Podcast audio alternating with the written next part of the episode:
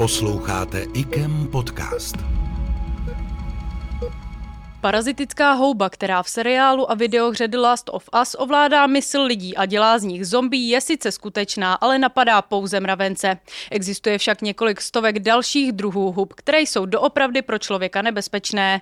Tyto mikroorganismy sice nejsou tak častou hrozbou jako viry nebo bakterie a zejména pro zdravé nepředstavují žádný velký problém. Mohou ale napadnout nemocné, jejichž obrany schopnost je oslabená jinou chorobou.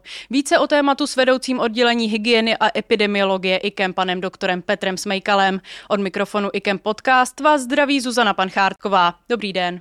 Dobrý den. Houbové infekce způsobují ročně přes 13 milionů vážných infekcí. Jak moc může být pro člověka taková infekce nebezpečná? Pro jakého člověka a proč? No, tak na rozdíl od eh, virů a bakterií jsou houby spíše něčím, čemu my říkáme oportunní patogeny. To znamená, oni si vyhledávají, nebo rozvine se to eh, invazivní mykotické onemocnění, to znamená, ta houba invaduje do tkáně opravdu jenom u osob, které, které, které mají problémy s imunitou. Ale to už může být třeba starší člověk, diabetik s eh, dekompenzovaným diabetem, u nás v IKEMu hlavně pacienti po transplantacích, kteří jsou na imunosupresivní léčbě tam, tam se těch eh, mykotických invazivních onemocnění bojíme. Jinak asi každý z nás měl občas zkušenost s nějakou tou neinvazivním, nějakým tím neinvazivním mykotickým onemocněním mezi prsty, nohou, plíseň nebo eh, eh, vaginální mykóza u žen, třeba po antibioticích. to jsou celkem ty neškodné eh, infekce, kterými se setká i ten zdravý člověk ale těch se zase tolik nebojíme, to celkem zvládnem. Ale těch invazivních, to, to je potom, eh, to může být patálie. Mm-hmm. Jaké třeba? Tak i kandida, ta, eh, vlastně ty houby dělíme na takové dvě skupiny, kandidová onemocnění a pak to jsou vláknité houby, jako jsou třeba aspergily, eh, mukormykóza, tak dále, těch hub je víc, ale eh, konkrétně třeba invazivní kandidová onemocnění nebo, nebo kandidové sepse eh, u pacientů, kteří eh, řekněme, mají mm, imunitu poškozenou a mají třeba nějakou, nějaký centrální žilní katetr, z těch si my se setkáváme docela často. Invazivní aspergilová onemocnění také, ale to, to vidíme my v IKEMu, to třeba v běžných nemocnicích zase tolik jich neuvidíte. Já už jsem to naťukla trošku v tom úvodu, protože v jednom americkém seriálu, který je teď hodně populární, se rozšířila nějaká houbová infekce, která ovládla chování lidí. Může se vůbec něco takového stát v reálu? Tak eh, obecně víte, že invence nebo, nebo um, kreativita prostě umělců někdy, uh, někdy je velká, ale někdy vlastně ty jejich Eh, ty jejich eh, nápady v těch filmech, někdy ta realita se k ním může přiblížit. Že tohle možné není, jak jsem říkal už, už z podstaty věci, že to bychom museli všichni být asi nejdřív třeba napadeni nějakým mikroorganismem nebo věrem, který nám tu imunitu oslabí a pak nás nějaká houba jako dostane eh, kdybych jim měl pomoct v nějakém scénáři. Ale tohle skutečně je divoká fantazie, to, toho bych se neobával. Ale že těch mykotických onemocnění vlastně obecně diagnostikum je víc, už proto, že máme lepší diagnostické techniky, ale také proto, že, eh, a zase se k tomu dostáváme, už jsme jednou o tom tématu mluvili, my eh, te, máme tu tendenci přeléčovat antibiotiky, to znamená léky proti bakteriím, vlastně čím dál tím víc pacientů a ty antibiotika jsou složitější, občas ty lidé nepotřebují. I to je vlastně jako prostředí nebo ta palba těmi antibiotiky je něco, co, co té houbě vytváří trochu snažší prostředí se v tom organismu uchytit. A jak se před takovou teda infekcí dá bránit? Funguje něco podobného jako na principu, co jsme se naučili z, třeba z covidové doby? Tak eh, to ne, to úplně jako eh, takhle. V nemocnicích samozřejmě na šíření těch rezistentních bakterií hub pomáhá, pomáhají ochranné prostředky, na které jsme zvyklí z covidové doby. Jo, pláště, rukavice a tak dále. Jinak běžný člověk se vlastně proti těm mykotickým onemocněním chrání i tak, už tak, že, že, se, eh, že si posiluje imunitu. Jo. Teď mluvím o zdravých lidech, čili to všechno, co prostě slouží k tomu, abychom byli obecně zdraví a měli zdravou imunitu, dostatek vitamínu D, dostatek pohybu, prostě um, zdravý život, to, to je vlastně prevence mykotických onemocnění. To, eh, a teď se přesuneme k těch pacientů, kteří už na nějaké imunosupresivní léčbě jsou, tak tam zase dávat pozor, že pokud nějaké takové onemocnění vznikne, už třeba nějaká mykoza kožní, tak, tak ji dobře diagnostikovat, zaléčit ji ještě dříve, než se z ní stane ta invazivní mykoza.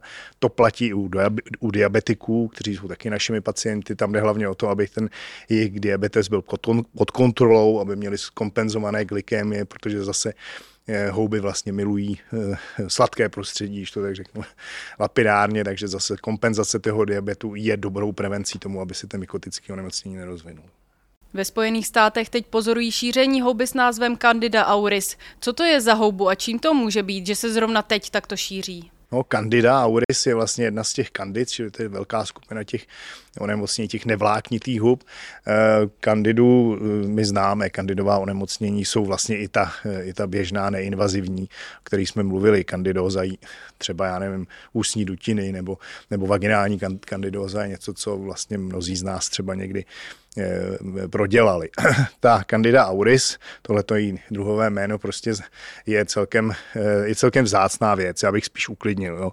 Tohle není něco, co asi nějakou hrozbou pro celý svět. Byla diagnostikována ve Spojených státech. Já myslím, že to je také proto, že ona ta diagnostika je trošku obtížnější. Ona se nesmí ta houba zaměnit při diagnostice s nějakými jinými druhy kandid, takže třeba Třeba se u nás i vyskytla, my jsme je nediagnostikovali, je to taky možný, nebo v jiných částech světa. Ale obecně už je na celém světě, v těch státech je jich nejvíce, ale jak říkám, možná proto, že mají lepší diagnostické možnosti nebo techniky, nebo myslí na ní.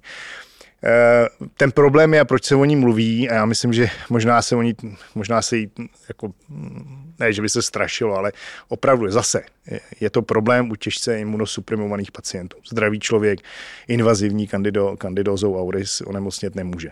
Může ji přenést. Jo. Ona, se, ona se o ní teďka mluví hodně, že zrovna v té covidové době ta incidence vlastně narostla výrazně a ta teorie je buď taková, že dřív se ti pacienti skrýnovali na přítomnost téhle té rezistentní kandidy třeba u všech seniorských domů, protože zase nejenom ti imunosuprimní, ale ten starší člověk má postiženou imunitu, čili prováděl se screening, to znamená depistáž, to, co my třeba děláme u rezistentních bakterií, záchyt, abychom už zachytili jenom tu kolonizaci, aby nám ne, se prostě nepřerostla v tu invazivní mykózu. Ten se přestal dělat, protože prostě byla spousta jiných starostí a druhá teorie, kterou jsem četl, je, že se dost i ty kandidy auris přenesly na těch ochranných prostředcích, paradoxně, že někdo měl na rukoveci, někdo měl na plášti. Čili proto ten nárůst a proto se o ní hodně mluví. A druhý problém je, ne, ne ta její teda přenosnost, je to, že ona se obtížně léčí, ne, že by se nedala léčit.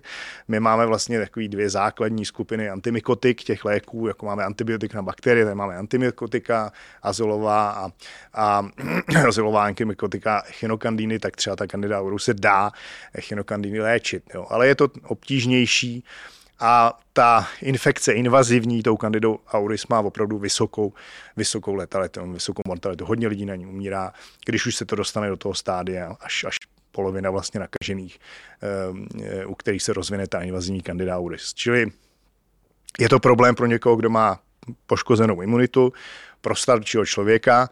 Dá se vlastně eh, bránit tomu šíření tak, že provádíme nějaký screening a dbáme na to, aby se nešířila, máme nějakou prevenci a proto se o ní asi mluví. Ale já, já bych spíš, než se bát té kandidy auris, asi jako strach není nikdy dobrý. Ale všimněte si, že to souvisí s tou dobou, kdy my zdůrazňujeme pozor, jako ta antibiotická rezistence a to, my, to že my přepalujeme prostě ty pacienty občas antibiotiky, pacienty, kteří trpí na virová onemocnění, tak jim dáváme antibiotika. To všechno vytváří vlastně podhoubí, je to teda zajímavý slovo, podhoubí pro ty houby, které nás potom můžou jako trápit víc, než by měly. Četla jsem i články, že už vědci testují třeba první vakcíny proti těm houbovým infekcím. Uh, jak by se vlastně na takovouhle situaci mohly připravit nemocnice? Dá se na to vůbec připravit? Testují se vakcíny, ale víte, že ta doba vždycky od nějakého testování k té finální vakcíně schválené je dost dlouhá. Tady bych taky byl možná trošku skeptik. Uh, ono na, obecně na mykotická onemocnění. Ty, ty vakcíny vidíte, že máme hlavně na viry, uh, na virová onemocnění. A jak se tomu bránit? To, jako tím musíme jako se ne vyvíjet prostě, nebo ne, samozřejmě se vyvíjí nová antibiotika, antibiotika, ale my bychom spíš měli ubrat v tom, že i tady je základem prostě bazální hygiena, mytí si rukou, dodržování hygienických opatření v nemocnicích, eh, dbaní na tu imunitu, posuzování toho, zda pacient vůbec potřebuje antibiotickou léčbu nebo ne.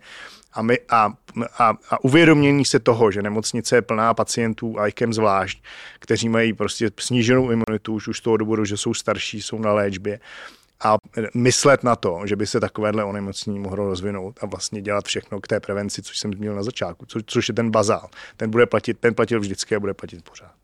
Možná ještě pojďme vysvětlit, eh, v čem je to rozdílné od virové nebo bakteriální infekce, jestli to dokážeme takhle odlišit, v čem je to jiné, nebo jestli je to v něčem podobné? No, tak jak jsem říkal, viry v podstatě mohou, některé viry, zase ne všechny viry, vždycky to souvisí s imunitou. Vždycky u těch infekčních onemocnění je to hra toho mikroorganismu proti tomu organismu, proti tomu, eh, proti tomu lidskému organismu ty houby opravdu primárně je málo, jsou, jsou mykózy, endemické histoplazmoza třeba ve Spojených státech, které napadnou zdravého, kterým se člověk může nakazit, eh, zdravý člověk ve, v určitém prostředí. Ty u nás v podstatě nejsou. No, houbová onemocnění nebo mykotická onemocnění, jak my říkáme, jsou opravdu primárně onemocnění člověka s postiženou imunitou. Tím se liší od bakterií a virů. Víte, že virovým onemocněním, covidem, eh, spalničkami onemocní normální zdravý člověk s dobrou imunitou. Čili tady eh, ne, nepotřebuje ten mikroorganismus tolik pomoc toho, toho lidského organismu. Bakterie to samé, vy můžete dostat bakteriou. Eh, ta slabší imunita tomu samozřejmě napomůže, ale vy můžete onemocnit eh, streptokokovou angínou a jste úplně zdravý mladý člověk. Jo. To u těch hub neplatí. Ale zase bohužel ta mykotická onemocnění jsou opravdu terapeuticky složitější. Jako těch léků tolik nemáme, jako máme třeba eh, jako máme antibiotik. Ale zaplať pámbu, i, i tady už jich máme daleko víc než třeba před 20-15 lety. Na závěr hrozí teda, eh, že nastane nějaká takováhle nová epidemie? No já bych si ne, ne, netypnul rozhodně, že to bude mykotické onemocnění, ale že se budeme setkávat s virovými pandemiemi, jako byl covid, jo, to, to určitě ano. A ta bakteriární rezistence, aby jsme nezapomněli na, to, na ten třetí mikroorganismus, ta nás bude trápit vlastně kontinuálně, nás trápí pořád a je to něco, na co musíme myslet denodenně a to je vlastně naše primární snaha jako v téhle době. Eh, jo, jasně, připravíme se na nějakou velkou virovou pandemii, ale ona teď si dá třeba nějakou, si dají ty viry, doufejme, nějakou dobu pokoj ale ta, ta, ta rezistence na antibiotika, to znamená ta bakteriální rezistence a ona vlastně i ta rezistence některých těch mykóz na antimikotika a virů na antibiotika, ale primárně ta bakteriální, vlastně e, vidíme, že ta nás trápí v poslední době čím dál tím víc. No, není to asi optimistický závěr, ale rozhodně ne, netypnul bych si, tady bych si řekl, že to je ten film, který se zmínila, je opravdu jako divoká, trošku, trošku divoká fantazie. Tím nechci říkat, že se jako nic nemůže stát, ale je to hodně, hodně nepravděpodobné, že to bude houba. Já vám moc děkuji za rozhovor, mějte se hezky. Taky, naslyšenou. Taky děkuji, naslyšenou. IKEM podcast.